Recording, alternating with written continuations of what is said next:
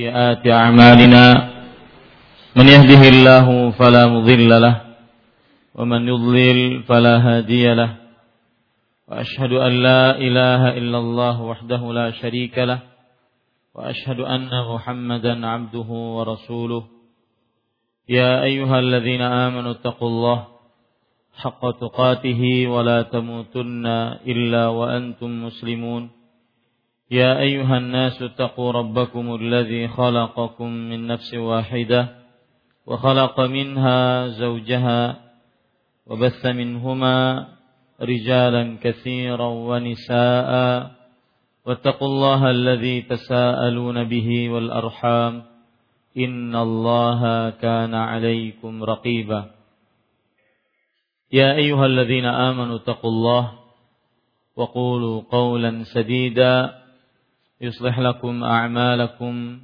ويغفر لكم ذنوبكم ومن يطع الله ورسوله فقد فاز فوزا عظيما أما بعد. فإن أصدق الحديث كتاب الله وأحسن الهدي هدي محمد صلى الله عليه وعلى آله وسلم وشر الأمور محدثاتها وكل محدثة بدعة وكل بدعة ضلالة wa kulla dhalalatin finnar. Alhamdulillah kita bersyukur pada Allah Subhanahu wa taala pada hari ini hari Rabu malam Kamis 9 Sya'ban 1439 Hijriah kita dimudahkan oleh Allah Subhanahu wa taala dengan takdirnya untuk duduk bersama mengkaji kitab tauhid alladhi huwa haqqullah 'alal 'abid yang ditulis oleh al-Imam Al-Mujaddid Syekhul Islam Muhammad At-Tamimi rahimahullahu. Salawat dan salam semoga selalu Allah berikan kepada Nabi kita Muhammad sallallahu alaihi wa ala alihi wasallam pada keluarga beliau, para sahabat serta orang-orang yang mengikuti beliau sampai hari kiamat kelak. Dengan nama-nama Allah yang husna dan sifat-sifatnya yang mulia kita berdoa Allahumma inna nas'aluka ilman nafi'an wa rizqan tayyiban wa amalan mutaqabbala. Wahai Allah, sesungguhnya kami mohon kepada Engkau ilmu yang bermanfaat, rezeki yang baik dan amal yang diterima. Amin ya rabbal alamin. Para ikhwah dan akhwat, Bapak Ibu, saudara-saudari yang dimuliakan oleh Allah Subhanahu wa taala. Pada kesempatan kali ini kita membahas bab yang baru yaitu bab yang ke-59. Penulis rahimahullahu taala tidak menyebutkan tema dari bab ini tetapi beliau menyebutkan firman Allah Subhanahu wa taala. Beliau berkata babun qaulullahi ta'ala yadhunnuna billahi ghairal haqqi dhannal jahiliyah yaquluna hal lana minal amri min syai' qul innal amra kullahu lillah يخفون في أنفسهم ما لا يبدون لك. لو كان لنا من الأمر شيء ما قتلنا هنا. قل لو كنتم في بيوتكم لبرز الذين كتب عليهم القتل إلى مضاجعهم. وليبتلي الله ما في صدوركم وليمحص ما في قلوبكم والله عليم بذات الصدور. Yang artinya bab firman Allah Subhanahu wa taala dalam surat Ali Imran ayat 154. Mereka mengira yang tidak benar terhadap Allah Subhanahu wa taala seperti sangkaan jahiliyah. Mereka berkata, "Adakah apakah ada bagi kita barang sesuatu hak campur tangan dalam urusan ini. Katakanlah sesungguhnya urusan itu seluruhnya di tangan Allah Subhanahu wa taala. Kemudian di dalam buku terjemahan kita sampai di situ saja dan di dalam buku aslinya dilanjutkan ayatnya sampai selesai dan saya bacakan artinya sampai selesai ah, sampai akhir ayat. Kemudian mereka mengatakan, apakah ada bagi kita barang sesuatu hak campur dalam urusan ini? Katakanlah, sesungguhnya urusan itu seluruhnya di tangan Allah. Sampai di sini dalam buku terjemahan kita. Mereka menyembunyikan dalam hati mereka apa yang tidak mereka terangkan kepada kepada kalian. Mereka berkata, sekiranya ada bagi kita barang sesuatu hak campur tangan dalam urusan ini, niscaya kita tidak akan dibunuh atau dikalahkan di sini. Katakanlah, sekiranya kalian berada di rumah kalian, niscaya orang-orang yang telah ditakdirkan akan mati terbunuh itu keluar juga ke tempat mereka terbunuh. Dan Allah berbuat demikian untuk menguji apa yang ada di dalam dada kalian dan untuk membersihkan apa yang ada dalam hati kalian. Allah mengetahui isi hati-hati manusia. Inilah bab yang dibawakan oleh penulis di dalam buku aslinya. Dan kita membaca buku terjemahan, penerjemah buku kita memberikan arahan bab. Beliau mengatakan larangan berprasangka buruk terhadap Allah. Ini adalah bab Makanya di situ ditulis dalam tanda kurung. Itu berarti bukan dari asli penulis, tetapi dari penerjemahnya. Karena penulis merupakan kebiasaan beliau biasanya jika ayat tersebut sudah mewakili sebagai bab, maka beliau hanya menyebutkan ayatnya. Tidak menyebutkan babnya atau nama dari bab tersebut. Dan penerjemah kita berbaik hati kepada kita, beliau menyebutkan larangan berprasangka buruk terhadap Allah Subhanahu wa taala. Poin pertama dari bab ini adalah makna bab ini. Apa maknanya? Kemudian nanti baru poin-poin yang lain. Para ikhwan yang dirahmati oleh Allah Subhanahu wa taala, di dalam kehidupan seorang muslim salah satu amaliyah ibadah hati yang disyariatkan oleh Allah Subhanahu wa taala adalah berhusnudzan berbaik sangka terhadap Allah Subhanahu wa taala. Di dalam hadis yang diriwayatkan oleh Imam Bukhari dan Muslim dari Abu Hurairah radhiyallahu an Rasulullah sallallahu alaihi wasallam bersabda Allah Subhanahu wa taala berfirman Ana inda dhanni 'abdi bi Aku sesuai prasangka hambaku terhadapku Hadis ini memberikan pelajaran kepada kita hendaknya kita berbaik sangka terhadap Allah dan berbaik sangka adalah perbuatan hati. Ini adalah amalan hati. Dalam hadis riwayat Imam Ahmad ditambahkan in dhanna bi khairan falah wa in dhanna bi syarran falah.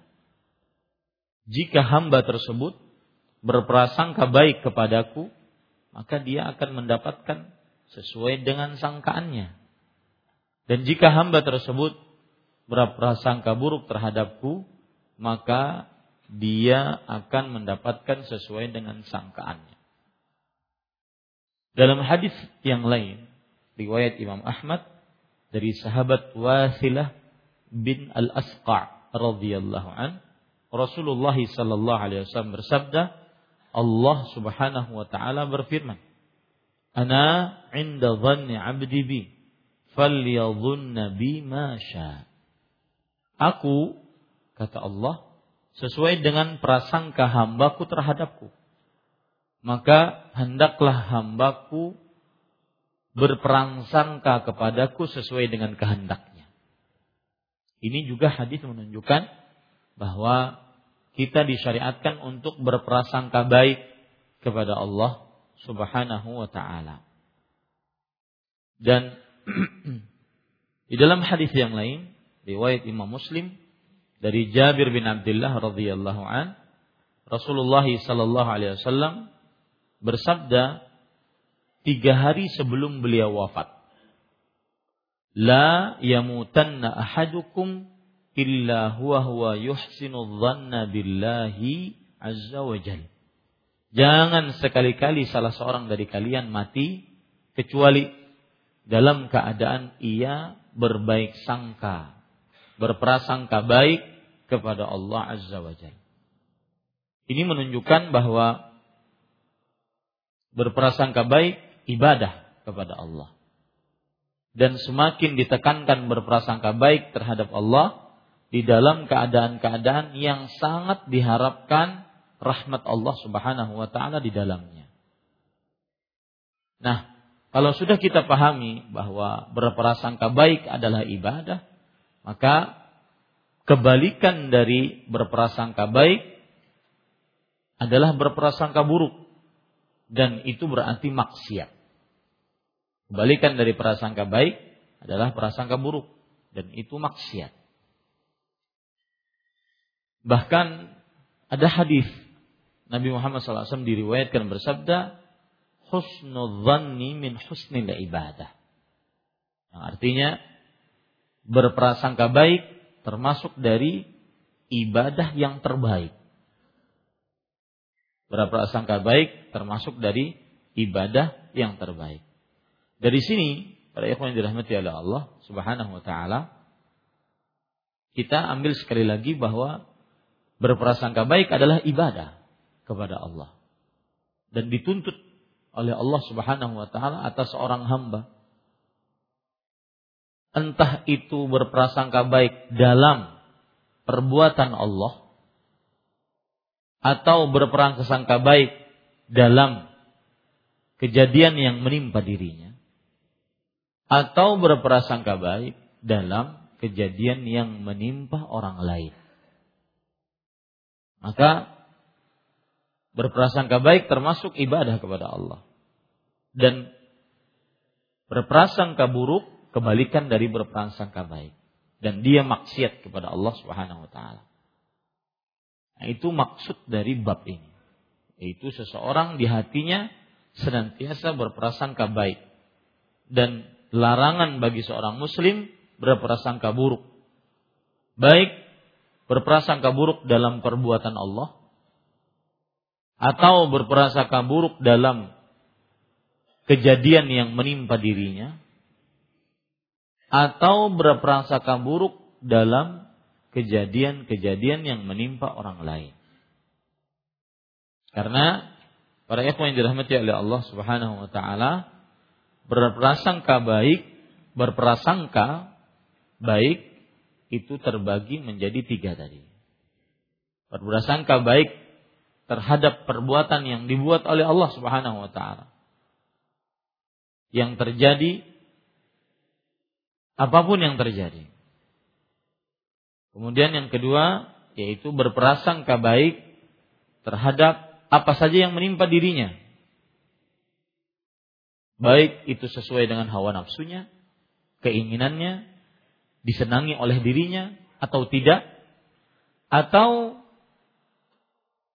tidak sesuai dengan hawa nafsunya. Menyakitkan, dianggap buruk, musibah, bala, maka dia tetap berprasangka baik terhadap Allah Subhanahu wa taala. Dan yang ketiga, berprasangka baik di dalam apa yang terjadi pada diri orang lain. Ini para ikhwan yang dirahmati oleh Allah Subhanahu wa taala. Nah, Bab ini larangan berprasangka buruk terhadap Allah. Larangan berprasangka buruk terhadap Allah dari dua sisi. Dari dua sisi. Yang pertama yaitu larangan berprasangka buruk terhadap perbuatan-perbuatan Allah di alam semesta ini. Baik itu yang berkaitan dengan kejadian-kejadian yang ada seperti misalkan seseorang mendapati musibah. Seseorang mendapati kekurangan harta. Seseorang mendapati penyakit. Seseorang mendapati asa yang tidak dicapai. Maka dilarang untuk berprasangka buruk kepada Allah Subhanahu wa taala. Kemudian dari sisi yang kedua dilarang berprasangka buruk terhadap apa yang Allah perbuat kepada diri kita. Apa yang Allah perbuat pada diri kita. Baik itu Allah Subhanahu wa taala membuat diri kita mendapatkan keburukan, penyakit, maka pada saat itu kita dilarang untuk berprasangka buruk terhadap apa yang Allah Subhanahu wa taala telah takdirkan. Terhadap apa yang Allah Subhanahu wa taala telah takdirkan. Jadi larangan berprasangka buruk terhadap Allah dari dua sisi. Apa yang terjadi di alam semesta dan apa yang terjadi pada diri sendiri. Yang terjadi di alam semesta misalkan adanya gunung meletus adanya peperangan, adanya wabah penyakit di alam semesta. Maka kita dilarang untuk berprasangka buruk terhadap Allah. Bagaimana berprasangka buruk terhadap Allah? Mengira, menyangka bahwasanya Allah menginginkan keburukan dari itu semua. Adanya gunung meletus, adanya angin topan, tornado yang menghancurkan satu desa. Maka pada saat itu kita dilarang untuk berprasangka buruk.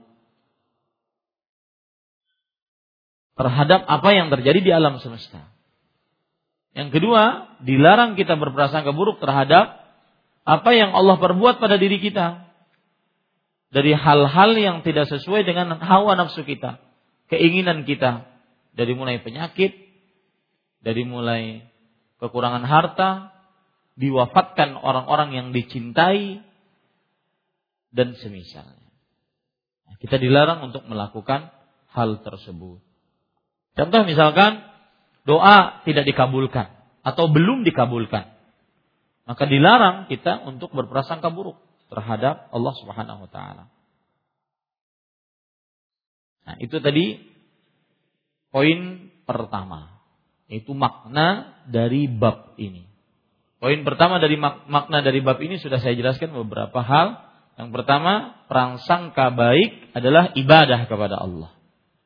Yang kita diganjar pahala atasnya. Yang kedua, yang dimaksud dengan berprasangka buruk dari dua sisi. Yaitu dilarang berprasangka buruk terhadap apa yang Allah Subhanahu wa taala perbuat di alam semesta ini. Seperti misalkan dalam surah Al-Ahzab ayat 17. Allah Subhanahu wa taala berfirman, "Qul man dzalladzi ya'simukum min Allah in arada bikum su'an aw arada bikum rahmah." Katakan wahai Muhammad sallallahu alaihi wasallam, siapakah yang menjaga kalian dari Allah? Jika Allah menginginkan untuk kalian keburukan atau Allah menginginkan untuk kalian rahmat kasih sayang. Surat Al-Ahzab ayat 17. Ini menunjukkan bahwa kalau kapan datang keburukan di alam semesta ini, maka pada saat itu kita berprasang dilarang berprasangka buruk. Kenapa dilarang berprasangka buruk? Nah, itu nanti akan saya jelaskan setelah ini. Yang penting saya sekarang menjelaskan makna dari bab ini. Larangan berprasangka buruk terhadap Allah itu maksudnya apa? Paham sekarang? Larangan berprasangka buruk terhadap Allah yang pertama, larangan berprasangka buruk terhadap apa yang Allah perbuat di alam semesta. Yang kedua, larangan berprasangka buruk terhadap Allah yaitu yang Allah perbuat pada diri sendiri. Nah, kita dilarang untuk berprasangka buruk. Ada seseorang ditakdirkan oleh Allah Subhanahu wa taala garis ekonominya selalu di bawah. Tidak pernah merasakan kelapangan hidup, kenyamanan rezeki, atau ditakdirkan oleh Allah Subhanahu wa taala punya penyakit atau ditakdirkan oleh Allah Subhanahu wa taala mandul dan semisalnya, macam-macam. Maka pada saat itu dilarang berprasangka buruk terhadap Allah Subhanahu wa taala. Dengan meletakkan di dalam hatinya sangkaan-sangkaan buruk, kenapa saya miskin, kenapa saya penyakitan, kenapa begini, kenapa begini. Ya. Dan semisalnya. Itu maksud dari bab. Baik. Poin yang kedua, apa hubungannya larangan berprasangka buruk dengan tauhid? Para ikhwan yang dirahmati oleh Allah, berprasangka buruk mengurangi kesempurnaan tauhid. Mengurangi kesempurnaan tauhid. Dari sisi mana? Karena ketika seorang berprasangka buruk, berarti dia kurang beriman kepada tauhid asma dan sifatnya Allah Subhanahu wa taala. Nah, dari situ sisi. Ketika dia berprasangka buruk, berarti dia kurang beriman kepada tauhid asma wa sifatnya Allah Subhanahu wa taala.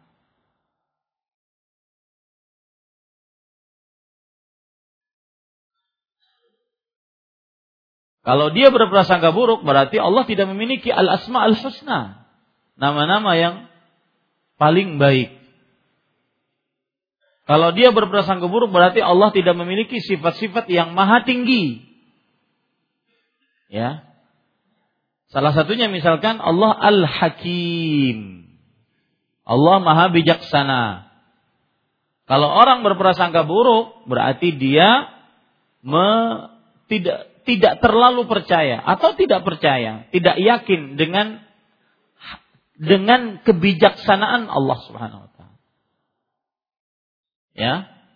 Si fulan diluaskan rezekinya, si fulan disempitkan rezekinya. Itu kebijaksanaan Allah Subhanahu wa taala. Maka yang disempitkan rezekinya dia harus lapang dada menerima takdir Allah Subhanahu wa taala, bersabar dan jangan berburuk sangka kepada Allah Subhanahu wa taala. Kenapa? Karena Allah memperbuat seperti itu di atas ilmunya dan di atas hikmahnya. Nah ini dia. Apabila ada orang yang berprasangka buruk berarti dia meniadakan ilmu Allah ataupun kurang beriman terhadap kebijaksanaan Allah Subhanahu wa taala yang mana nama-nama dan sifat-sifat Allah di antaranya adalah Al-Hakim yang maha bijaksana yang sifatnya mempunyai kebijaksanaan di dalam penciptaannya. Paham ini, ikhwah? Ketika Nabi Muhammad Shallallahu Alaihi Wasallam di peperangan Uhud terdesak, kemudian 70 orang sahabat Nabi meninggal, di antaranya paman Nabi Hamzah bin Abdul Muttalib. Maka kita dilarang untuk berprasangka buruk atas takdir tersebut. Meskipun Nabi Muhammad SAW terdesak para sahabat, 70 orang sahabat Nabi meninggal. Dilarang kita berprasangka buruk. Kenapa? Karena Allah Maha Kuasa memberikan kemenangan kepada nabinya. Sebagaimana Allah Maha Kuasa memberikan pelajaran kepada Nabi Muhammad SAW dan para sahabatnya. Menang di peperangan Badar, kemudian terbesak di peperangan Uhud.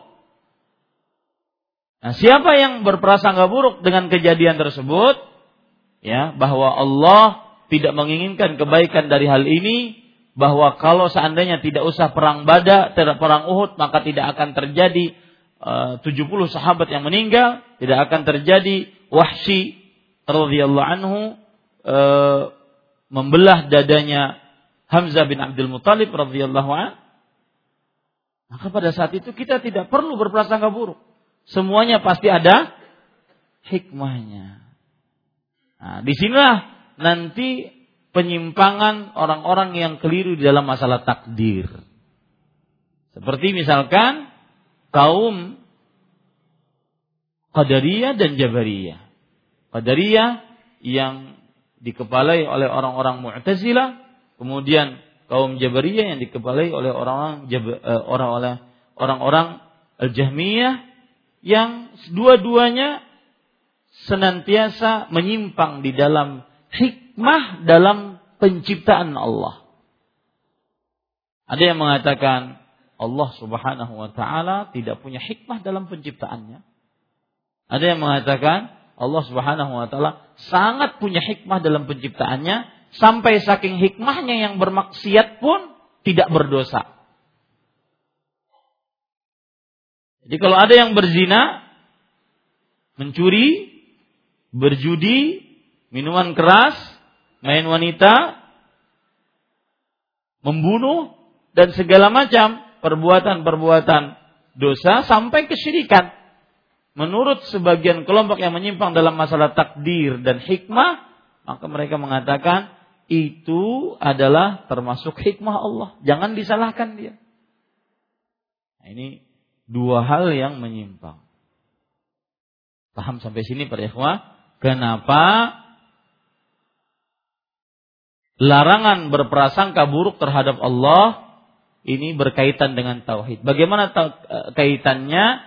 Karena orang yang berprasangka buruk berarti dia mengurangi tauhid apa? Asma wa sifat. Kemudian juga para ikhwan dirahmati oleh Allah Subhanahu wa taala orang yang berprasangka buruk terhadap Allah Subhanahu wa taala berarti dia juga mengurangi tauhid asma eh tauhid rububiyah. Mengurangi perkara tauhid rububiyah. Dari sisi mana? Orang yang berprasangka buruk kepada Allah Subhanahu wa taala dia mengatakan bahwasanya kalau seandainya Nabi Muhammad SAW tidak perang Uhud, maka niscaya tidak akan terbunuh 70 sahabat. Ini berarti kan mengurangi tauhid apa? Rububiyah. Yang Allah Maha Pencipta, Maha Pengatur, Maha Kuasa. Allah sekehendaknya innama amruhu idza arada syai'an an yaqula lahu kun fayakun. Sesungguhnya perkaranya jika menginginkan sesuatu hanya mengucapkan kun jadilah. Maka pada saat itu terjadilah. Nah, orang-orang yang berprasangka buruk mereka mengira bahwasanya kalau tidak berperang perang Uhud, kalau tidak keluar ke Uhud, maka niscaya tidak akan mati. Ini kan mengurangi apa? Tauhid rububiyah bahwa kematian kapan saja Allah menginginkan tetap datang. Ya, misalkan ada seorang suami yang bekerja, kemudian di tengah jalan, naudzubillah, tertabrak mobil mati di tengah jalan. Sang istri mengatakan, coba tadi menurut lawan aku, mun sudah hai kada usah begawi. Ya, ini dalam perkataan seperti ini ada prasangka buruk bahwasanya kalau tidak keluar rumah maka pasti tidak akan mati. Maka kita katakan Allah Maha Kuasa. Orang tidak keluar rumah pun dia mati di tempatnya. Dan Allah Maha Kuasa. Orang tidak sakit atau tidak bekerja pun tetapi ditakdirkan oleh Allah Subhanahu wa taala orang Banjar akan mati di Papua, dia pasti akan ke sana untuk mati. Paham? Nah, ini berarti orang yang berprasangka buruk kurang tauhid apa? Rububiyah. Bahwa Allah Maha Kuasa, Maha Pencipta, Maha berku, Maha Pengatur, tidak ada yang menghalangi Allah Subhanahu wa taala. Nah, ini para ikhwan. Ini kenapa bab ini dibawakan oleh penulis? Karena berkaitan dengan penyimpangan tauhid. Ya, tema kita kan kitab tauhid. Makanya berprasangka buruk itu menyimpang dari tauhid. Tauhid yang pertama apa? Yang disimpangi asma wa sifat. Tauhid yang kedua rububiyah. Tauhid asma wa sifat dari sisi mana penyimpangannya? Kalau orang berprasangka buruk. Hah? Menganggap bahwasanya apa yang terjadi tidak sesuai dengan nama-nama dan sifat-sifat Allah. Nama-nama yang paling baik, sifat-sifat Allah yang paling tinggi. Apa yang orang kalau berprasangka buruk terhadap kejadian yang ada atau terhadap kejadian yang menimpa dirinya, maka dia seakan-akan mengurangi di dalam dirinya akan tauhid asma wa sifat. Allah itu mempunyai nama-nama yang paling indah, paling sempurna dan sifat-sifat yang paling sempurna, paling tinggi. Ketika Allah memberikan penyakit kepada si fulan, menyehatkan si fulan, ya. Ketika Allah Subhanahu wa taala, saya jadi ingat dulu waktu di ICU ada satu kamar dengan mama waktu itu. Ada orang-orang yang ya kita lihat meninggal. Ada yang datang dalam keadaan baru dioperasi. Yang ini sembuh yang ini tidak sembuh padahal sama penyakitnya itu kehendak Allah Subhanahu wa taala. Maka jangan berprasangka buruk. Kenapa? Karena Allah mengerjakan itu dengan ilmunya dengan hikmahnya, dengan kuasanya. Nah, siapa yang berprasangka buruk berarti dia mengurangi tauhid asma wa sifat. Dan yang kedua mengurangi tauhid apa? Rububiyah. Dari sisi mana? Bagaimana penjelasannya? Bagaimana cara menjelaskannya? Cara menjelaskannya adalah orang yang berprasangka buruk terhadap Allah berarti dia kurang tauhid rububiyahnya. Menganggap kalau seandainya tidak melakukan seperti ini tidak akan terjadi seperti ini. Padahal Allah Maha Rob, Maha Pencipta, Maha Pengatur, Maha Kuasa. Tidak ada yang mengatur, berkuasa dan mencipta kecuali Allah Subhanahu wa taala. Allah berkehendak apa saja yang dikehendaki oleh Allah. Apa yang diinginkan oleh Allah, Allah tinggal mengucapkan apa? Kun. Nah, orang yang berprasangka buruk menyelisihi tauhid ini. Paham sekarang para ikhwah bab kita? Taib. Sekarang Bapak Ibu saudara-saudari yang dimuliakan oleh Allah Subhanahu wa taala, kita akan baca hal ini eh, atau bab ini. Penulis rahimahullahu taala berkata, firman Allah Subhanahu wa taala yang berbunyi yadhunnuna billahi ghairal haqqi dhannal jahiliyah Yaquluna hal lana minal amri min syai' Qul innal amra kullahu lillah. Yang, yang artinya mereka menyangka mereka di sini para ikhwah orang-orang munafik. Ya. Orang-orang munafik. Mereka di sini orang-orang munafik. Mereka menyangka yang tidak benar. Nah, ini dia. Terhadap Allah Subhanahu wa taala seperti sangkaan jahiliyah. Para ikhwah, apa yang dimaksud dengan menyangka yang tidak benar? Azan? Ya, silakan azan dulu. Ya. Sebelum saya lanjutkan, saya ingin mengingatkan satu hal. Ada cerita yang luar biasa memberikan pelajaran dari cerita tersebut. Suatu saat Al-Syeikh Abdul Razak bin Abdul Mahsyir Al-Abbad Hafizahullah Ta'ala Beliau ketika masih muda Masih jadi murid Ingin bertanya kepada Al-Syeikh bin Baz Rahimahullah. Dan kebiasaan Orang-orang bertanya mengurumuni beliau Yaitu Syekh bin Baz Ketika azan dikumandangkan, maka Syekh Abdul Razak melihat orang-orang tidak lagi bertanya. Di dalam hati beliau pada saat itu alangkah indahnya kalau saya bertanya sekarang tidak ada lagi orang-orang yang akan bertanya, yang bertanya. Sehingga saya bisa mendapat bertanya dan mendapatkan jawaban yang maksimal. Akhirnya ketika beliau ingin bertanya, "Wahai Syekh, bolehkah saya bertanya?" Maka Syekh mengatakan, Syekh bin Bas berkata, Ismail azan, Ismail azan, Ismail azan. Dengarkan azan. Dengarkan azan, dengarkan azan.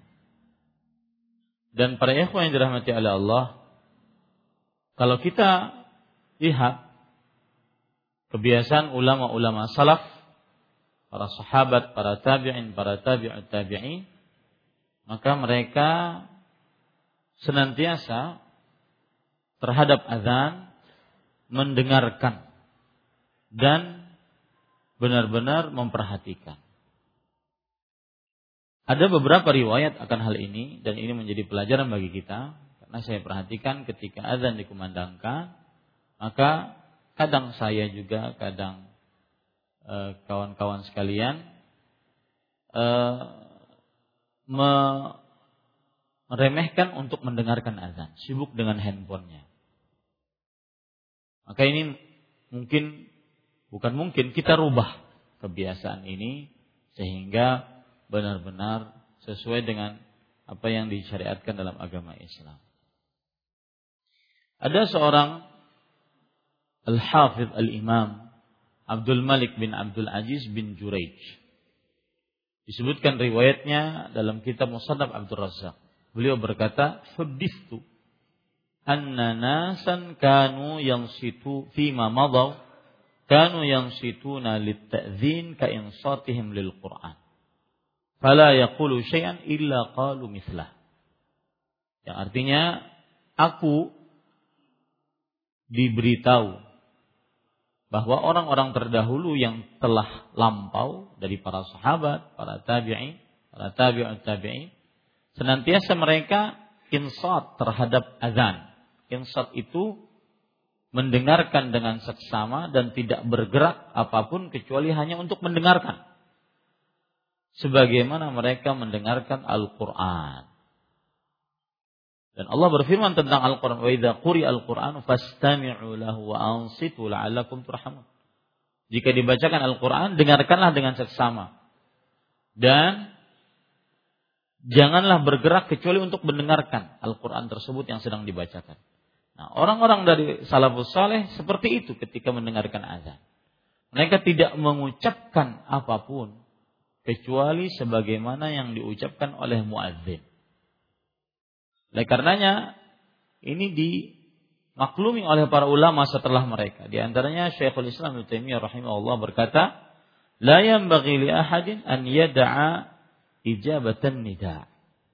Tidak pantas bagi seorang pun untuk meninggalkan menjawab apa yang dikumandangkan oleh muadzin. Ini perlu pembiasaan. Ya, perlu pembiasaan. Dan tentunya menjawab muadzin banyak manfaatnya dari sisi pahala dan juga dari sisi psikologis. Syekh Abdul Razak mengatakan Berapa banyak orang yang benar-benar mendengarkan azan, menjawab muadzin dan mengerjakan kesunahan-kesunahan dengan azannya, maka ketika sholat dia benar-benar khusyuk. Benar-benar diberikan petunjuk oleh Allah Subhanahu wa taala kekhusyuhan hati. Karena dia benar-benar mendengarkan panggilan azan untuk sholat tersebut.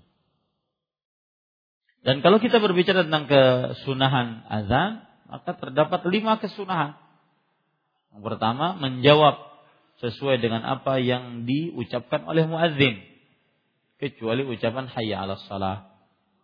Maka jawabannya la haula wala quwata illa billah. Yang kedua, ketika ucapan asyhadu an la ilaha illallah, asyhadu anna muhammadar rasulullah selesai, ketika kita sudah menjawabnya, maka kita mengucapkan wa ana asyhadu an la ilaha illallah wahdahu la syarikalah rasuluh. Raditu billahi rabba wa bi Muhammadin nabiyya wa bil islami dina. Kesudahan yang ketiga yaitu membaca doa membaca salawat atas Rasul Shallallahu Alaihi Wasallam. Siapa yang bersalawat setelah mengumandangkan azan, maka Allah Subhanahu wa taala akan memujinya di hadapan para malaikatnya dan dihalalkan untuknya mendapatkan syafaat Rasulullah sallallahu alaihi wasallam. Kemudian yang keempat yaitu membaca doa azan yaitu minta al-wasilah kepada Allah untuk Nabi Muhammad sallallahu alaihi wasallam. Allahumma rabb hadhihi ad-da'wati tammah was salatil qa'imah ati Muhammadan al-wasilah wal fadilah wab'athhu maqaman mahmudan alladhi. Yang kelima berdoa. Berdoa setelah azan. Rasulullah sallallahu alaihi wa alihi wasallam bersabda kepada salah seorang sahabat Rasul sallallahu alaihi wasallam yaitu Abdullah bin Amr bin As, "Idzan tahaita jika kamu selesai mengucapkan sebagaimana yang diucapkan oleh muadzin, fasal tu'tah. Maka berdoalah. Niscaya engkau akan dikabulkan doamu. Ini lima kesunahan ketika dikumandangkan azan. Kita marah beberapa waktu yang lalu ada seorang wanita munafik zindiq menghina azan. Kita murka. Ya, murka kita. Kita marah membandingkan azan dengan kidung, kita marah. Tetapi kita juga harus introspeksi diri. Bahwa kelakuan kita terhadap azan saat dikumandangkan bagaimana. Kemudian yang kedua, aplikasi kita ketika azan dikumandangkan bagaimana. Apakah benar-benar menghadiri azan tersebut atau tidak. Nah, ini sedikit e, masukan tentang azan. Kita lanjutkan pada ikhwan yang dirahmati oleh Allah. E, mereka, mereka di sini maksudnya adalah orang-orang munafik. Dan orang-orang munafik sudah saya sering sebut hanya ada saat periode dakwah Nabi Muhammad SAW di mana? Di Madinah. Di Mekah tidak ada. Di periode Mekah, periode dakwah Nabi Muhammad SAW di Mekah tidak ada kemunafikan. Yang ada hanya dua. Islam dan ke kemusyrikan ataupun kekafiran. Adanya di kota Madinah ya, kemunafikan orang-orang yang berwajah dua, orang-orang yang menipak dalam se, menggunting dalam lipatan, orang-orang yang uh, musang berbulu domba, orang-orang yang senantiasa tidak jujur, ini ada saat di periode dakwah di kota Madinah. Penyebab utamanya adalah hasad dan iri. Ya, ini buruknya sifat kemunafikan. Mereka itu orang-orang munafik menyangka yang tidak benar terhadap Allah Subhanahu wa taala. Maksud menyangka yang tidak benar, menyangka di sini maksudnya adalah mengira sesuatu ya dengan perakiraan yang tidak benar terhadap Allah. Perakiraan yang tidak benar terhadap Allah adalah bahwa kalau seandainya tidak jadi perang Uhud, kaum muslimin tidak keluar ke Uhud dari kota Madinah, maka tidak akan pernah terjadi pembunuhan terhadap sahabat-sahabat Rasul sallallahu alaihi wasallam. Dan buruk sekali orang-orang munafik ini, sudah tidak perang, sok ikut memikirkan perang. Ini kan ceritanya Nabi Muhammad SAW keluar bersama seribu sahabatnya dari kota Madinah ke Uhud. Di tengah perjalanan, Abdullah bin Ubay bin Salul, pemimpin dedengkot kaum munafik, menghasut dari seribu tersebut sepertiganya 300 pulang ke kota Madinah. Artinya mereka tidak ikut perang. Dan ketika kalah ngompor-ngompori. Coba kalian ikut kami, nggak akan terburu. Ini kan subhanallah, udah nggak kerja, ya om do doang, omong doang gitu. Ya, ini orang-orang munafik, subhanallah. Nah, para ikhwan dirahmati Allah, mereka menyangka yang tidak benar. Itu kata-kata sangkaan tidak benar itu tadi. Kalau tidak keluar ke Uhud, niscaya tidak akan mati di Uhud. Ini sangkaan tidak benar terhadap Allah. Seperti sangkaan jahiliyah.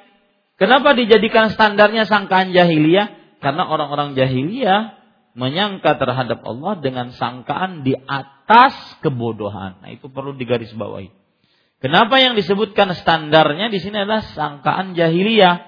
Karena orang-orang jahiliyah menyangka buruk terhadap Allah di atas kebodohan, di atas tan, eh, di, eh, tanpa dasar ilmu. Ya. Ini para yang dirahmati oleh Allah. Mereka berkata, mereka di sini siapa lagi? Orang-orang munafik. Apakah ada bagi kita barang sesuatu hak campur tangan Allah Subhanahu wa taala? Apa maksudnya para ikhwah? Apakah ada bagi kita barang sesuatu hak campur tangan dalam urusan ini? Maksudnya, para ikhwan yang dirahmati oleh Allah Subhanahu wa taala, mereka ini menolak takdir orang-orang munafik.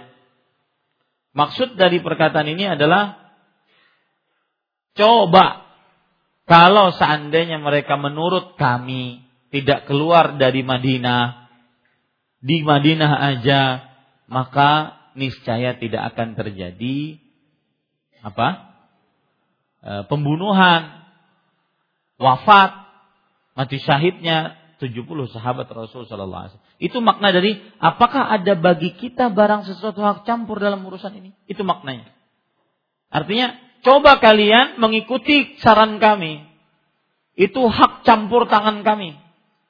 Nah, di sini mereka menolak tak takdir. Penolakan takdir terhadap dalam hal ini bagaimana? Mereka menolak takdir Allah bahwa 70 orang sahabat Rasul sallallahu alaihi wasallam itu sudah Allah Subhanahu wa taala takdirkan 50 ribu tahun sebelum tercipta langit dan bumi wafat di daerah Uhud. Itu penolakan takdir mereka. Di situ letak sangkaan buruk mereka terhadap Allah. Menolak takdir. Ya. Jadi itu maksudnya. Apakah ada bagi kita barang sesuatu hak campur tangan dalam urusan ini? Maksudnya Coba kalian mengikuti saran kami. Campur tangan kami. Ya, tidak perang, tidak keluar ke Uhud, maka ini saya tidak akan terjadi tidak akan terjadi apa? 70 sahabat Nabi Muhammad SAW yang meninggal. Ya. Maka para ikhwah Allah langsung bantah. Ul Innal halana eh apa? Innal amra kullahu lillah. Seluruh urusan itu di tangan Allah. Artinya yang terjadi itulah sudah yang ditakdirkan oleh Allah 50 ribu tahun sebelum penciptaan langit dan dan bumi. Oleh karenanya para ikhwan yang dirahmati oleh Allah Subhanahu wa taala uh, perhatikan baik-baik. Sekarang saya ingin berbicara tentang takdir sedikit ya. Takdir Allah Subhanahu wa taala, para ulama mengatakan al-qadaru sirrullahil maktum. Takdir adalah rahasia Allah yang tersembunyi. Dan ini perkataan sebagian para ulama salaf di antaranya Abdullah bin Abbas. Takdir adalah rahasia Allah yang tersembunyi.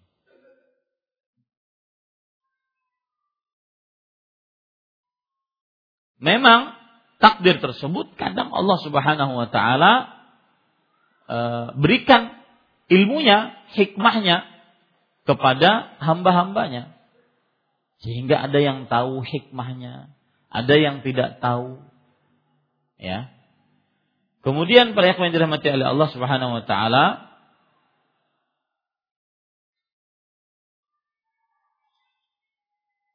Yang kita tahu hikmahnya kita terima. Yang tidak kita tahu maka kita berdiam. Karena akal kita terbatas. Ya, takdir Allah Subhanahu wa taala yang kita tahu hikmahnya kita terima. Yang kita tidak tahu hikmahnya maka kita diam karena akal kita terbatas. Baik. Kemudian para yang dirahmati oleh Allah Subhanahu wa taala akal kita itu seperti panca indera lainnya yang mempunyai batasan. Ini kita berbicara tentang hikmah ya. Karena orang-orang munafik tadi mengatakan ya, tidak ada hikmahnya Allah Subhanahu wa taala mewafatkan 70 orang di situ. Coba mereka tidak ikut perang. Kaum muslimin di Madinah saja tidak terjadi perang, tidak akan terbunuh. Untuk apa itu 70 orang mati sia-sia begitu? Menurut orang siapa? Munafik. Maka sekarang kaya ingin mendudukan masalah ini. Perhatikan baik-baik para ikhwah. Saya sebutkan tadi takdir itu adalah rahasia Allah yang tersembunyi. Kemudian tidak terkadang Allah membuka rahasia tersebut. Ada hikmahnya diketahui oleh manusia, ada yang tidak diketahui oleh manusia. Ya. Nah, kemudian yang diketahui diterima oleh akal kita. Yang tidak diketahui akal kita berdiam. Karena akal kita mempunyai batasan. Ya, akal kita mempunyai batasan. Contoh misalkan Akal kita ini seperti panca indera panca indera yang lain, seperti mata, telinga. Ya, mata kan mempunyai batas. Saya tidak tahu apa yang ada di balik dinding ini. Telinga saya tidak bisa mendengar yang jauh suaranya dari telinga saya atau terlalu keras terhadap telinga saya. Akal juga begitu. Ya. Para ikhwan yang dirahmati oleh Allah Subhanahu wa taala. Sebagaimana mata tidak bisa melihat kepada matahari, ya, karena saking bersinarnya matahari tersebut, maka begitu juga akal.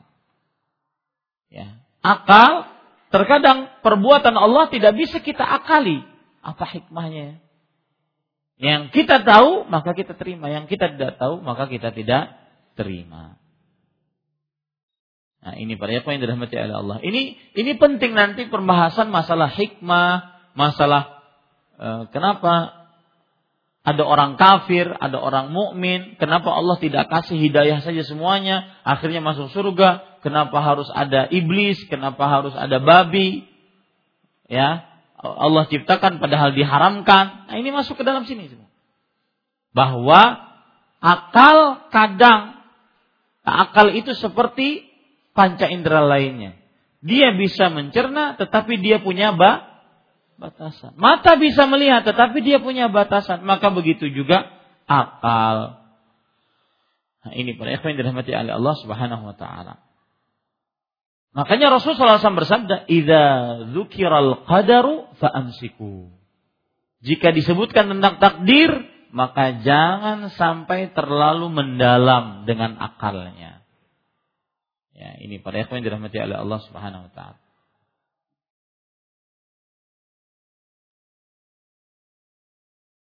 Di dunia kita tidak bisa.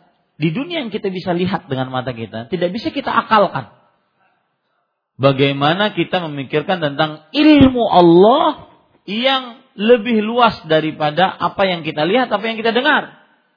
Paham ini para ikhwan? Di dunia yang kita lihat, yang kita dengar itu bisa kita akalkan. Eh, apa? Tidak semua kita bisa akalkan.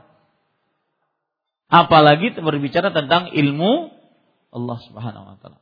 Ini semua pembicaraan fungsinya untuk apa para ikhwah?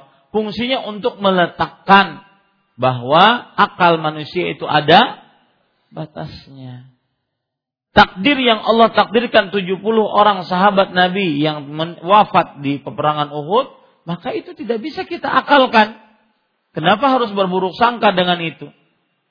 Ya. Nah, ini para ikhwan yang dirahmati oleh Allah Subhanahu wa taala. Baik.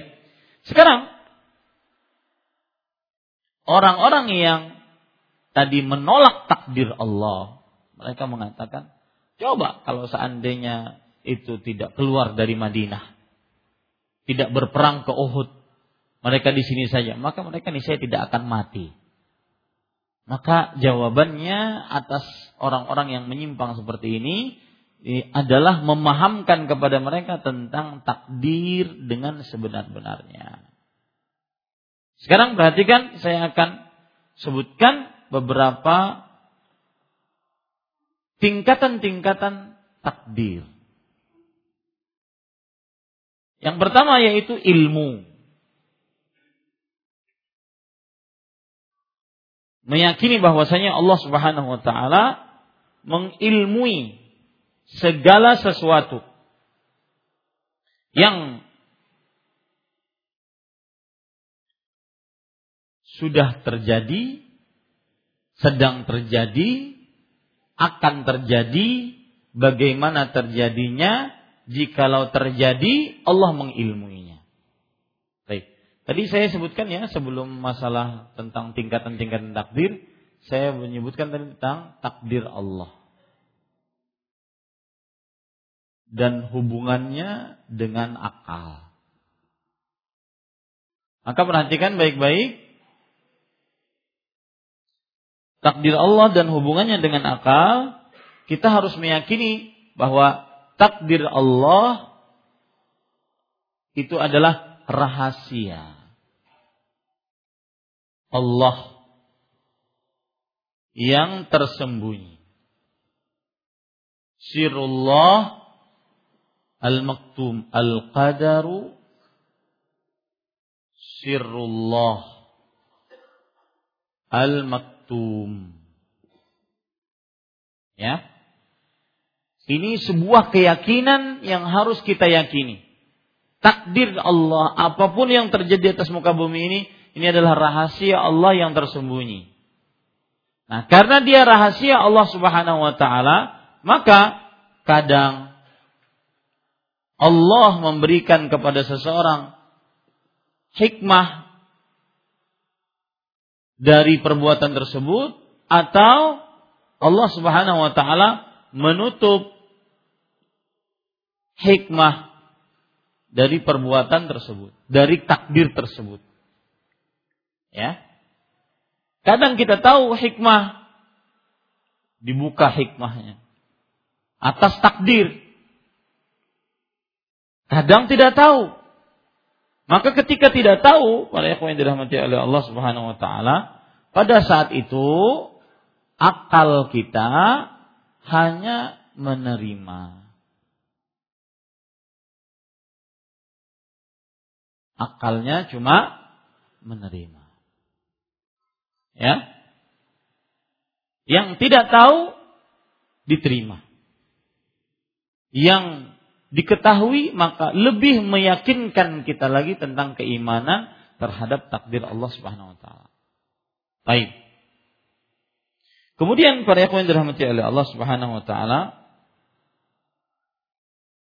di sini nanti ada kaedah lagi yang harus kita yakini bahwa segala sesuatu dimudahkan sesuai dengan takdirnya. Nah, ini nanti erat kaitannya dengan sini. Segala sesuatu dimudahkan sesuai dengan takdirnya. Kullun muyassarun lima khuliqalah dalam hadis Rasul sallallahu alaihi wasallam.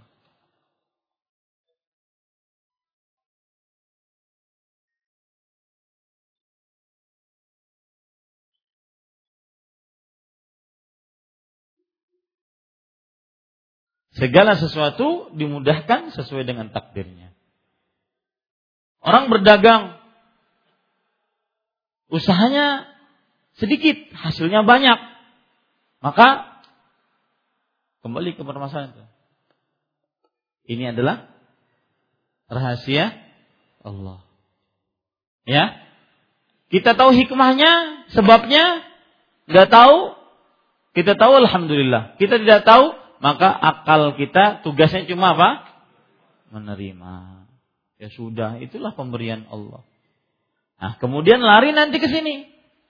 Itulah sesu, sesu, segala sesuatu dimudahkan sesuai dengan takdirnya. Paham ini, Wah, yang dirahmati oleh Allah Subhanahu wa taala. Baik. Kemudian yang perlu kita perhatikan juga tentang akal adalah akal sebagaimana apa? Panca indera lainnya. Maksudnya apa? Terbatas. Nah. Mata terbatas. Pendengaran terbatas. Akal pun juga terbatas. Ya. Makanya Rasulullah SAW bersabda dalam hal ini, "Idza dzukiral qadar fa'amsiku." Jika disebutkan tentang takdir maka diamlah. Takdir Allah Adam keluar dari surga. Kalau seandainya ada hikmahnya, kita terima hikmah tersebut. Kalau tidak tidak tidak ada hikmahnya, Allah menutup untuk kita, apa yang harus kita lakukan? Hah? Menerima. Kemudian kita yakini segala sesuatu sesuai dengan takdirnya. Ya. Kemudian kita yakini juga akal sebagaimana panca indera yang lain terbatas. Nah, takdir Allah Subhanahu wa taala, Allah Subhanahu wa taala mengeluarkan siapa? Adam dari surga. Maka pada saat itu diamlah. Itulah takdir Allah 50 ribu tahun sebelum penciptaan langit dan dan bumi. Paham ini, Eko?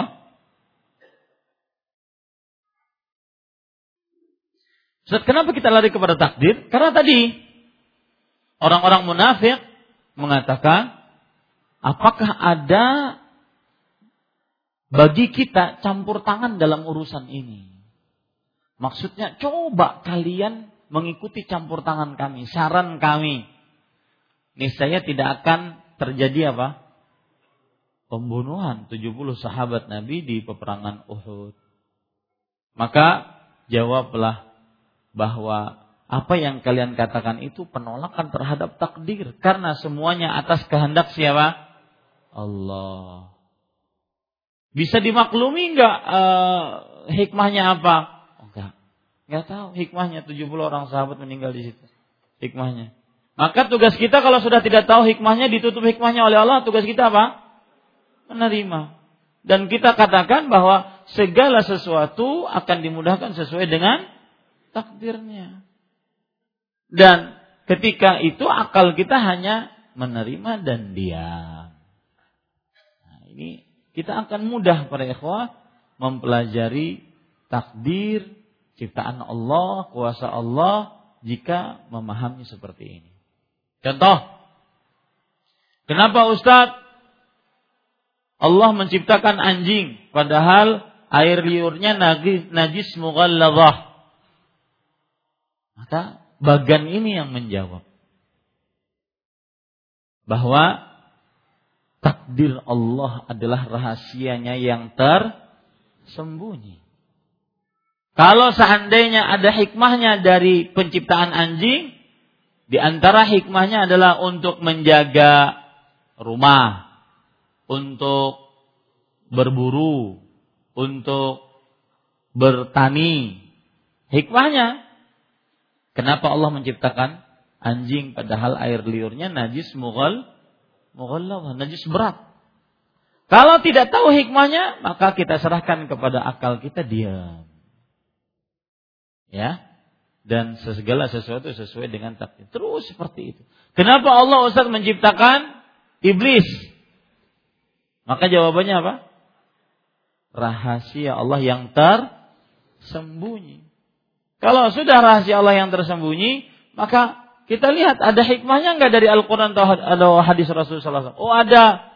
Di antaranya Allah berfirman, Alladhi khalaqal mauta wal hayata liyab luakum ayyukum ahsanu amala. Allah yang telah menciptakan langit dan bumi agar Allah menguji di antara kalian siapa yang paling baik amalnya. Adanya iblis ya untuk me, memisahkan mana yang benar-benar beriman dan mana yang tidak beriman.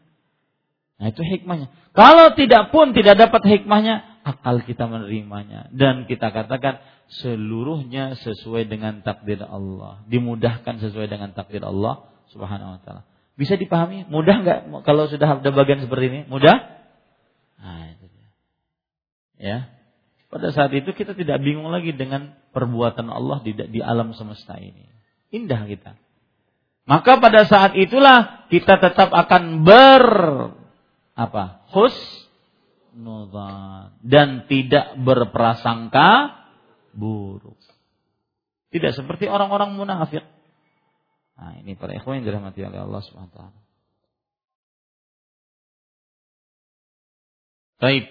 Kemudian para ikhwah, kita akan bahas lebih dalam lagi tentang tingkatan takdir. Ya, malam ini kita belajar tentang takdir. Tingkatan takdir penting untuk diketahui karena dengannya akhirnya kita memahami bahwa takdir itu sempurna. Apa yang terjadi atas takdir Allah dan apa yang terjadi atas takdir Allah tidak sia-sia. Tidak sembarangan. Tidak Allah iseng gitu buat iblis. Kun iblis. Iseng. Ya tugas ente ganggu aja deh. Enggak. Pasti ada hikmahnya. Pasti ada eh, tingkatan-tingkatan sebelumnya. Baik. Sekarang yang kita bicarakan adalah tingkatan takdir bagi manusia yang harus diyakini oleh seorang manusia. Yang pertama yaitu ilmu. Maksud daripada ilmu ini adalah meyakini Allah Maha mengetahui, mengilmui apa yang telah terjadi, sedang terjadi, bagaimana terjadi jikalau terjadi Allah mengetahui. Dengan ilmunya yang azali. Ya. Dan dalil-dalil tentang ilmu banyak sekali. Innallaha bikulli syai'in alim Allah Subhanahu wa taala maha maha mengetahui atas segala sesuatu ya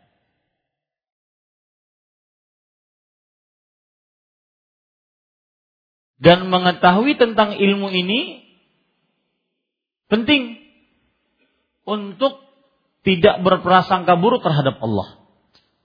Contoh. Ustaz, kenapa si fulan masuk surga, si fulan masuk neraka? Padahal dia sama-sama ciptaan Allah. Bukankah kalau Allah menghendaki si fulan yang kafir ini dia beriman kemudian dia masuk surga, kenapa dia ciptakan dari kafir Ustaz? Maka kita katakan apa yang terjadi pada diri orang ini atas atas apa? Ilmu Allah. Bahwa orang ini nantinya memang tidak beriman. Nah, ini penting untuk membuat kita tidak berburuk sangka terhadap Allah Subhanahu wa taala.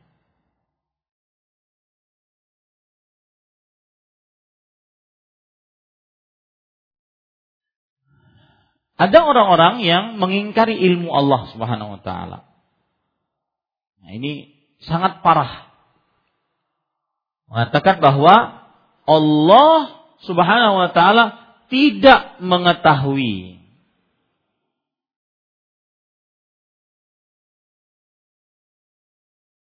sesuatu sebelum terjadinya. Ini berarti mengingkari ilmu Allah. Bahwa Allah Subhanahu wa taala tidak mengetahui sesuatu sebelum terjadinya. Nah, ini adalah keyakinan yang menyimpang. yang berkaitan dengan ilmu Allah Subhanahu wa taala. Allah itu mengetahui yang telah terjadi, sedang terjadi, yang akan terjadi, bagaimana terjadi jikalau terjadi. Ya'lamu ma kan wa ma yakun wa ma sayakun idh law kana kaifa yakun. Allah Subhanahu wa taala Maha mengetahuinya. Baik. Kemudian tingkatan yang kedua yaitu penulisan. Dalam bahasa Arabnya al-kitabah. Kalau ini dalam bahasa Arabnya al-ilmu. Penulisan. Dengan ilmu tersebut Allah menulis takdir-takdir seluruh makhluk di dalam kitab Allahul Mahfuz. Jadi semua yang tertulis, eh, semua yang terjadi atas ilmu Allah dan juga sudah tertulis. Kapan menulisnya? 50 ribu tahun. Sebelum adanya bumi dan langit.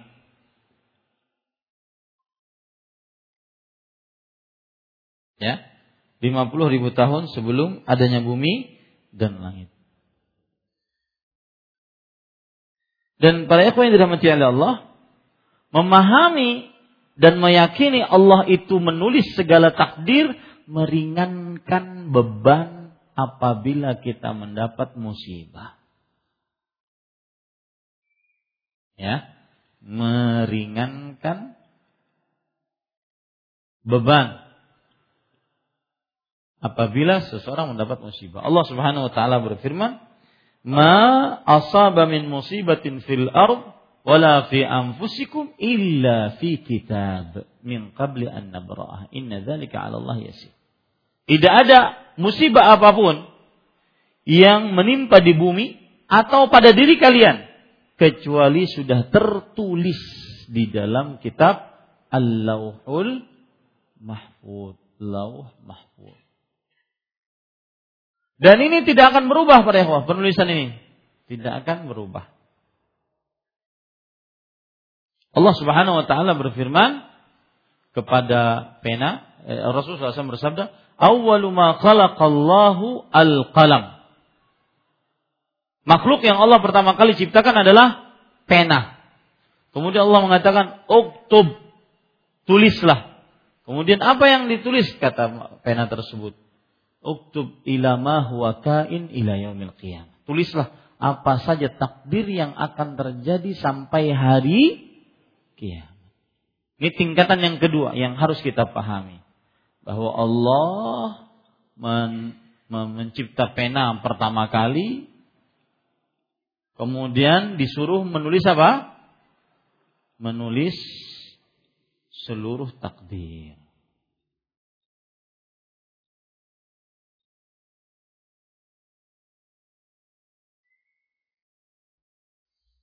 Kemudian penulisan penulisan itu ada yang di dalam kitab Lauhul Mahfud penulisan. Ada yang dalam kitab Lauhul Mahfud. Nah, ini tidak akan berubah. Dan penulisannya sangat detil. Rinci. Tidak akan berubah. Ya. Kemudian di sana ada penulisan seumur hidup. Seumur hidup. Yaitu ketika penciptaan manusia di dalam rahim ibunya. Siapa yang malah wadah ini? Mau anu kah? Apa namanya? Hah? Parfum parfumnya parfum wadai. Orang puasa tuh berarti. ya. Para ikhwan yang dirahmati oleh Allah, penulisan umur yaitu tatkala manusia diciptakan oleh Allah. Sebagaimana dalam hadis riwayat Muslim dari Abdullah bin Mas'ud radhiyallahu. Rasulullah SAW bersabda, Inna ahadakum yujma'u khalqu fi batni ummi arba'ina yawman nufah, thumma yakunu mudghatan mithla dhalik. Thumma yursalu ilaihi al-malak. Fayu'maru fayanfukhu fihi ruh. Fayu'maru bi arba'i kalimat. Bikatbi rizqihi wa ajalihi wa, sa, wa amalihi saqiyin aw sa'id. Artinya, sesungguhnya salah seorang dari kalian diciptakan di dalam rahim ibunya 40 hari campuran antara sel telur dengan sel mani. Nutfah namanya. 40 hari selanjutnya, 80 hari menjadi alaqah, segumpal darah. 40 hari selanjutnya, 120 hari menjadi mudghah, segumpal daging. Lalu Allah mengutus seorang malaikat meniupkan ruh pada segumpal daging tersebut, kemudian setelah itu Allah memerintahkan untuk menulis Inilah yang disebut dengan penulisan secara apa? Umur manusia. Apa yang ditulis? Yang ditulis adalah rezekinya, matinya, perbuatannya, dan nasibnya. Baik atau buruk. Ini namanya penulisan secara umur. Di sana, para ikhwah, penulisan secara tahun per tahun. Dan ini terjadi pada Lailatul Qadar. Setiap tahun menunjukkan bahwasanya penulis uh, Lailatul Qadar terjadi setiap tahun sampai akhir um, akhir zaman nanti, sampai hari kiamat nanti. Nah, ketika kita memahami penulisan-penulisan ini, kita meyakini bahwa semua yang terjadi ditulis. Nah, ketika kita memahami ada penulisan tiga ini, maka kita bisa menjawab pertanyaan bahwa apakah doa bisa merubah takdir? Apakah silaturahim atau silaturahmi, dua-duanya betul, rahmi dan rahim, bisa merubah takdir? Maka jawabannya iya. Tetapi yang dirubah yang di mana? Yang di sini. Yang per tahun. Kenapa yang dirubah per tahun? Karena malaikat hanya meng, mem, menuliskan secara ge, global. Bahwa nasibnya begini, ajalnya begini, rezekinya begini. Adapun secara rinci itu adanya di mana? Dan itu tidak ada yang mengetahui kecuali siapa? Allah. Berbeda dengan orang-orang tasawuf. Kalau sudah berbicara tentang wali, maka wali saking hebatnya ya mengetahui apa yang ada di dalam kitab Lauhul Mahfuz. Jangankan itu, orang syariat menurut orang tasawuf itu mengelilingi Ka'bah, kita yang mengelilingi Ka'bah. Kalau menurut orang hakikat ma'rifat, Ka'bah yang mengelilinginya. Dibungulinya pun.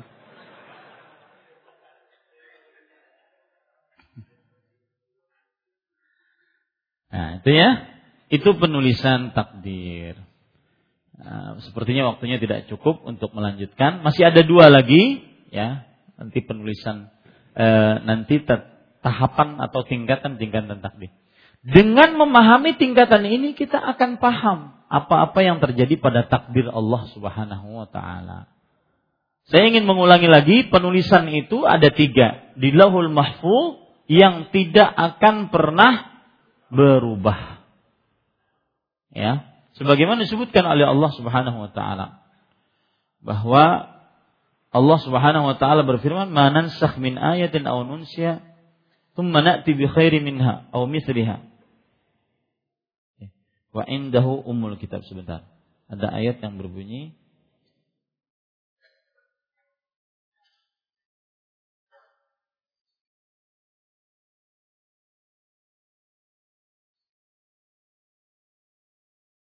uh, surat Ar-Ra'd surat ke-13 ayat 39. Penulisan takdir Lauhul Mahfuz dalilnya surat Ar-Ra'd surat ke-13 ayat 39. Allah Subhanahu wa taala berfirman, Yamhullahu ma yasha wa yuthbit wa indahu ummul kitab. Allah menghapus apa yang dia kehendaki dan menetapkan apa yang dia kehendaki dan di sisinya lah terdapat ummul kitab yaitu lauhul mahfuz. Nah, menghapus di sinilah yang di dalam takdir yang ditulis oleh malaikat. Ya. Baik itu secara umur ataupun secara tahunan. Per umur atau per tahun. Malaikat tahunya semua secara apa tadi? Global. Adapun rincinya, maka para malaikat tidak mengetahui. Saya, saya beri contoh biar mudah. Ada orang, ada hadis Rasul berbunyi, "Man sarrahu an yubsata lahu fi rizqih wa yunsa'a lahu fi atharih falyasil rahimah." Barang siapa yang dia ingin diluaskan rezekinya, dipanjangkan umurnya, maka hendaklah dia menyambung rahimnya atau rahminya. Dua-duanya betul. Rahimnya, rahminya. Ini menunjukkan bahwasanya siapa yang menyambung rahim maka diluaskan rezekinya ditambah umurnya. Baik, Ustaz. Apakah itu bertentangan dengan Lauhul Mahfud? Tidak. Kenapa? Karena menambah dan mengurangi ya, kalau seandainya dia menyambung menyambung uh, hubungan rahim, maka akan ditambah rezekinya. Kalau dia tidak menyambung hubungan rahim, tidak akan ditambah rezekinya. Itu penambahan tidak penambahan, perubahannya ada pada catatan siapa? Catatan malaikat yaitu pada takdir yang ditulis umur ataupun yang ditulis per tahun. Malaikat cuma punya data global. Si fulan ini rezekinya sekian. Satu miliar misalkan. Selama dia hidup. Global datanya. Tapi ketika dalam prakteknya dia menyambung atau tidak menyambung itu adanya di mana? Lahul mahfuz. Nah, perubahan itu bukan pada lauhul mahfuz. Perubahan itu ada pada tak pencatatan yang per tahun atau per umur. Yang mencatatnya siapa? Para malaikat. Begitu jawabannya. Paham sekarang para ikhwah? Nah, itu. Wallahu alam. Eh, tidak cukup kita lanjutkan uh, penjelasan tentang tahapan ketiga, tahapan keempat. Insya Allah pada pertemuan yang akan datang kita lanjutkan. Wallahu alam wa sallallahu nabi Muhammad walhamdulillahi rabbil alamin.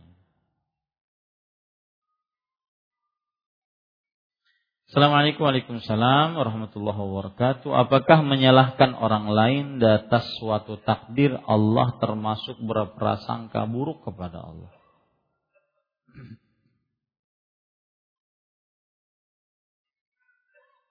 Apakah menyalahkan orang lain atas suatu takdir Allah termasuk berprasangka buruk terhadap Allah? Maka iya. Kalau seandainya suatu takdir tersebut bukan maksiat. Seperti misalkan Nabi Musa alaihissalam berkata kepada Adam, "Wahai Musa, sebab engkau kita keluar dari surga." Maka perkataan Nabi Musa ini bukan untuk mencela takdir. Ya. Tetapi perkataan Nabi Musa ini adalah menceritakan kejadian yang terjadi, bukan mencela tak jadi iya termasuk menyalahkan orang termasuk e, berprasangka buruk terhadap Allah adalah menyalahkan orang lain atas takdir Allah. Yang paling baik kalau sudah terjadi maka ucapkan qadarullah wa ma Inilah takdir Allah dan Allah berkehendak sesuai berbuat sesuai dengan kehendaknya. Wallahu a'lam. Cukup kiranya ini yang bisa saya sampaikan uh, apa yang baiknya dari Allah Subhanahu wa taala, ada pertanyaan-pertanyaan mungkin yang di luar tema ya? Enggak ada. Ada? Ah, sebentar. Ada yang langsung mungkin?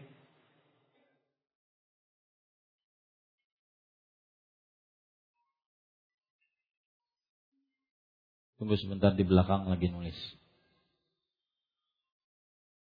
Uh, sebagai pengumuman, saya ingin mengumumkan bahwa insya Allah Taala di Masjid Imam Syafi'i tanggal 7 uh, Mei malam Selasa, 8 Mei malam Rabu, 9 Mei malam Kamis, dan juga tanggal 10 Mei hari Kamis paginya. Di empat kali pertemuan kita akan melaksanakan ad-daurah syar'iyyah. Kajian Islam intensif menyambut Ramadan bulan penuh berkah dan ini insya Allah kita akan baca sebuah buku kecil yang menjadi panduan kita di dalam kajian Islam intensif ini insyaallah taala. Maka diharapkan kepada para ikhwah dan akhwat untuk bisa berhadir. Dan saya berpesan kepada kaum muslimin ketika menjelang bulan Ramadan seperti ini saya pesan dua hal. Aturlah waktu dan aturlah keuangan. Aturlah waktu berarti Sebelas bulan Allah telah memberikan kepada kita waktu yang di dalamnya mungkin kita lebih banyak untuk beraktivitas dunia. Satu bulan saja dari dua belas bulan tersebut Allah menginginkan kita untuk lebih banyak ibadah kepada Allah. Lebih banyak membaca Al-Quran. Tangannya lebih banyak memegang mushaf dan membacanya dibandingkan memegang handphone dan pekerjaan dunia. Kemudian lebih banyak duduk di masjid, berzikir, bertafakur, berdoa dibandingkan duduk di kantor, di warung, di pasar, ya, apalagi di tengah jalan. Ya, lebih banyak duduk di masjid ya sholat tafakur berdoa berzikir beristighfar ya menghadiri majelis ilmu atur waktunya sebelas bulan Allah sudah sediakan untuk kita satu bulan saja Allah menginginkan ya baghiyal khairi aqbil wahai pencari kebaikan sambut Ramadan wa ya baghiyasy syarri aqsir wahai Pelaku maksiat, cukupkan Anda sekarang di dalam bulan Ramadan. Maka atur waktunya sebaik-baiknya. Ya. Jangan sampai kita terbuang-buang waktu di dalam bulan Ramadan. Mungkin ini adalah Ramadan terakhir kita. Yang kedua, atur keuangan. Ketika kita katakan tadi atur waktu, lebih banyak beribadah, meluangkan waktu untuk beribadah sebagaimana hadis Rasul, tafarraq li ibadati Ya benar Adam tafarraq li ibadati amla sadraka. Wahai anak Adam, luangkan waktumu untuk beribadah kepada Aku akan isi hatimu dengan kekayaan. Wa asuddu faqra. Dan aku akan tutupi kemiskinanmu. Wa dan aku akan isi hatimu dengan kekayaan. Ini para ikhwan yang dirahmati oleh Allah. Nah, ketika itu terjadi, otomatis kita harus mengatur keuangan kita. 11 bulan semestinya sudah ada modal ataupun bekal hidup untuk Ramadan. Karena otomatis ketika tidak bekerja ataupun ketika kita kurang pekerja bekerja di bulan Ramadan otomatis kita kurang juga mendapatkan keuangan. Maka diatur waktunya semestinya diatur uangnya. Padahal di bulan Ramadan kita ingin beramal. Alhamdulillah. Ya, kita ingin beramal. Salah satu amalan dalam bulan Ramadan yang paling utama adalah syahrul jud. Bulan Ramadan bulan dermawan. Bulan membukakan puasa, bulan bersedekah, bulan mengeluarkan zakat, bulan beramal dengan harta. Maka diatur keuangannya. Di samping kita juga mungkin cuti dalam bulan Ramadan karena tidak ada tidak tidak bisa ya untuk menggabungkan antara dunia dan akhirat. Nggak bisa. Mungkin cuti, terutama di 10 hari terakhir bulan Ramadan. Terutama para pedagang. Semakin mau hari raya semakin ribut. Semakin rami. Ya. Warung-warung e, wadai semakin rami, pakaian semakin rami. Saya sering mengatakan, jangan jual Lailatul Qadar Anda dengan pasar Anda. Tidak ada bisa dibanding Lailatul Qadar dengan pasar. Nah, ini perlu keuangan. Ya. Semakin Ramadan, 10 hari terakhir, semakin banyak uh, orderan. Terutama jual beli online. Sibuk haur ke ekspedisi, rumah ekspedisi, rumah paket. Wah, masya Allah. Orang asik-asik. Saya jadi ingat dulu ketika i'tikaf di bulan Ramadan ditawarin oleh kawan-kawan yang bekerja sebagai travel. Orang lagi asik-asik menghatamkan Al-Quran, berdoa di 10 hari terakhir bulan Ramadan. Bahkan yang dari Arab Saudi datang ke eh, kota Madinah dan kota Mekah hanya sekedar untuk i'tikaf lah ini yang di kota Madinah atau di kota Mekah sibuk dengan travel. Ditawari per malam 100 dolar. Guide tamu per malam 100 dolar. Belum gaji pokoknya. Subhanallah. Belum tipsnya. Jadi menggiurkan, dunia menggiurkan tetapi Lailatul Qadar lebih indah dan lebih kekal abadi. Maka atur waktunya. Jangan samakan Lailatul Qadar Ramadan kita tahun yang lalu dengan tahun yang sekarang. Tahun sekarang kita sudah berhijrah, kita sudah ber, meniti jalan Allah, kita sudah hadir di majelis ilmu, harus lebih lagi. Ramadan tahun ini harus lebih. Di beberapa kajian yang saya, saya sering ikuti, pemateri sering menyampaikan hadis namun sumber hadis tersebut tidak disebutkan. Apakah hal ini dibenarkan karena sering kali hadis ini meragukan di dalam benak saya? Maka jawabannya Terkadang diperlukan untuk menyebutkan hadis. Terkadang tidak diperlukan. Ya, artinya begini, tidak ada kewajiban untuk menyebutkan hadis secara lengkap. Tetapi sang murid berhak untuk bertanya, Ustadz ini hadis riwayat siapa? Adapun ustadznya tidak ada kewajiban untuk menghadis, menyebutkan hadis secara lengkap e, riwayat fulan dari sahabat si fulan disahihkan oleh si fulan. Kalau itu terjadi itu lebih baik. Tetapi tidak ada kewajiban. Wallahu a'lam. Bagaimana dengan seseorang yang dibunuh? Apakah si pembunuh sudah ditakdirkan demikian? Nah, sudah ditakdirkan belum? Dijawab dengan tahapan yang pertama. Apa? Allah meng mengil ilmuinya bahwa itu sudah terjadi. Itu akan terjadi. Bagaimana dengan yang terbunuh? Semuanya yang membunuh sudah takdir Allah, yang terbunuh juga takdir Allah. Apakah memang sudah ditakdirkan meninggal cara demikian? Iya. Ya, nanti kita akan bahas ini ketika membicarakan tentang masyiah. Jadi tahapan yang ketiga kehendak. Kehendak Allah Subhanahu wa taala. Kalau sudah berbicara kehendak, nanti berbicara tentang perbuatan hamba.